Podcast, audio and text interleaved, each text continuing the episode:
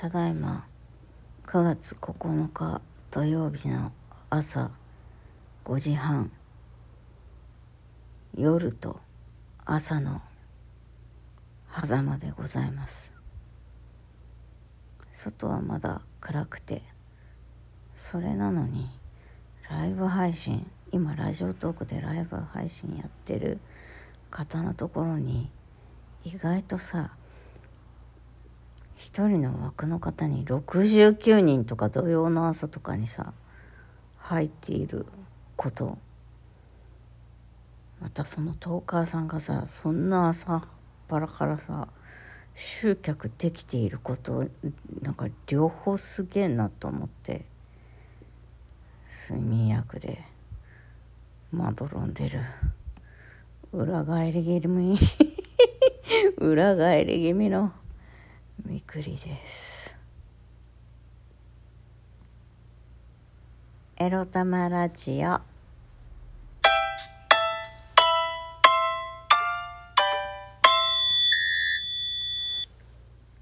皆さんおはようございます。寝起きでドロドロのみくりです。この番組では借金持ち独女うつのケアをしながら夜もにゃんこに守ってもらいながら毎晩床についております。私みくりが沖縄から日々いろいろいろいろ思うことを配信しております。早速タイトルに行きますね。あ眠い。はい。こんな時間に起きているのにも理由があるわけです。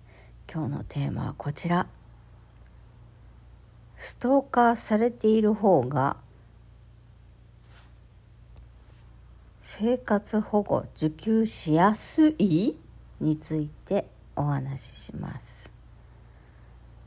テンションを上げるのに精一杯です。ベッドから撮ってるんで 眠い。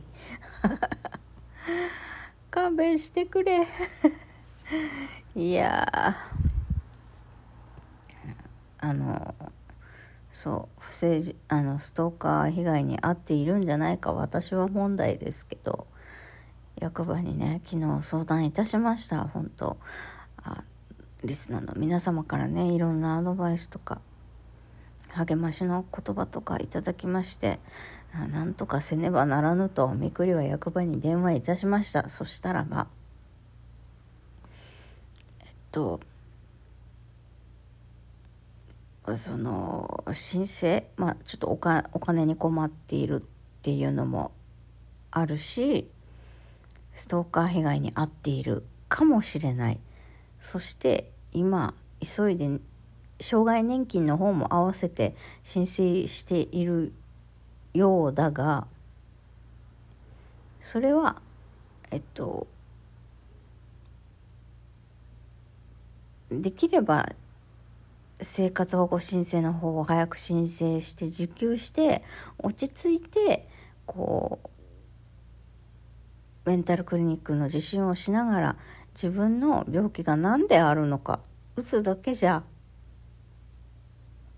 ないかもしれない発達障害統合失調症の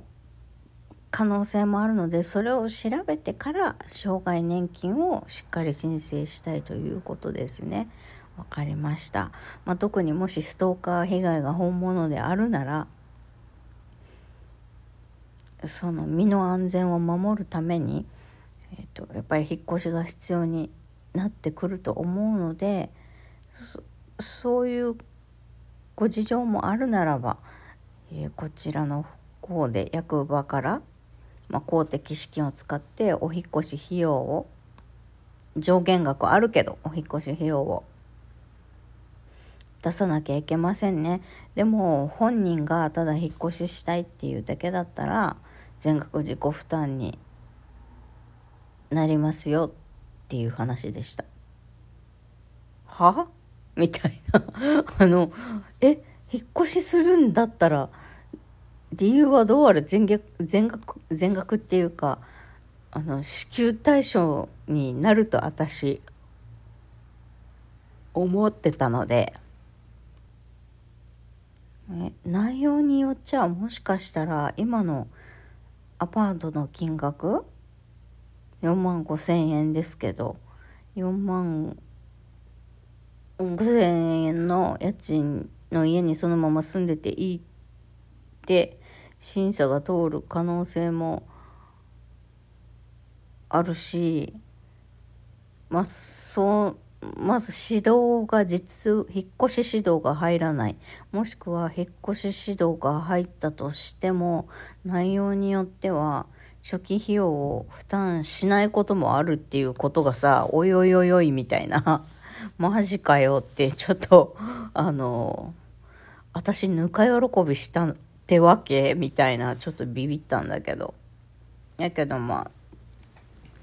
そのストーカー被害に関してはあのそれはもう警察に調べてもらってそれが事実ならこのストーカー被害に遭われていて今住んでいる町からも身の安全を守るために引っ越しも必要であるっていうことも考慮して生活保護受給の審査をしますっていうことでした。おいちょっと待ってよ。引っ越しさせてくれよ。全あのできれば全額あの初期費用出してもらえるように安いところ探すから頼むよみたいな。もう私の自己負担なるべく少なくあの引っ越しさせてくれよってちょっと半泣きしそうになったんですけど。とりあえず警察、まあ、このストーカー被害かが事実なのか否か警察に調べてもらってくださいということでしたのでみくりは警察に電話をしました昨日。そしたらまあいろいろ事情を説明しましてえっとあの分かりました。じゃあその元上司あなたが言ってるその元上司 A さんとしましょう。この、朝あなたを張り込みしてるらしき男性が A さんであるのかどうか職務質問をしましょうとしてあげます。してあげますって言い方はしないけどしましょう。もし明日今日ですね今日の朝、まあ、土曜の朝とか翌週月曜日の朝とかあの私がねいつも見張って観測してる通り4時半とか5時とかそういうあの早すぎないっていう時間に来たとしてその車が30分から1時間車の中から人が出ることもなく待機しているなんか待機してるっぽいなっていう雰囲気が出たらば110番通報してください。事情を伝えてね。でそしたら職務質問行きますんでその職務質問した後にえー、っとその人があなたの言っている A さんなのかどうか職務質問の後に、えー、警察官と翡翠さんとで確認をしましょうと。ただ今のところあなたから、まあ、ちょろちょろ電話でねこうこうでああでって聞いたところによると、えー、そのその車のナンバーの持ち主の名前は個人所有されてる車だけど A さんの名前では登録されてはいませんと。まあ、ただ、えーと車両ナンバーの登録者氏名と実際にその車を乗って車を常用している人間が違うこともあるので、えー、職務質問をしに行きますが登録者氏名と実際職務質問しに行って免許証を確認して、えー、登録者使用者ともに一致する場合もありますと。だけど、まあ、私がね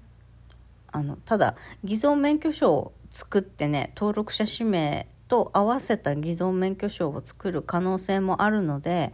まあそのもし翡翠さんがその方の A さんの写真とか持ってるのであればまあそれと照合しましょうっていうので終わりました。とりあえず次またその男性がやたらよくわからない朝早い時間に来てなんか待機してるっぽいなっていう雰囲気を感じたら署に連絡してもらい職務質問するからその後警察官と私とでこの人は本当に A さんなのかという証拠をしましょうねっていう話で終わりました。本でえー、っと昨日はねじゃあ今どうかっていうと今日まだその A さん A さんと思わしき車はまだ来てないんです。今5時42分。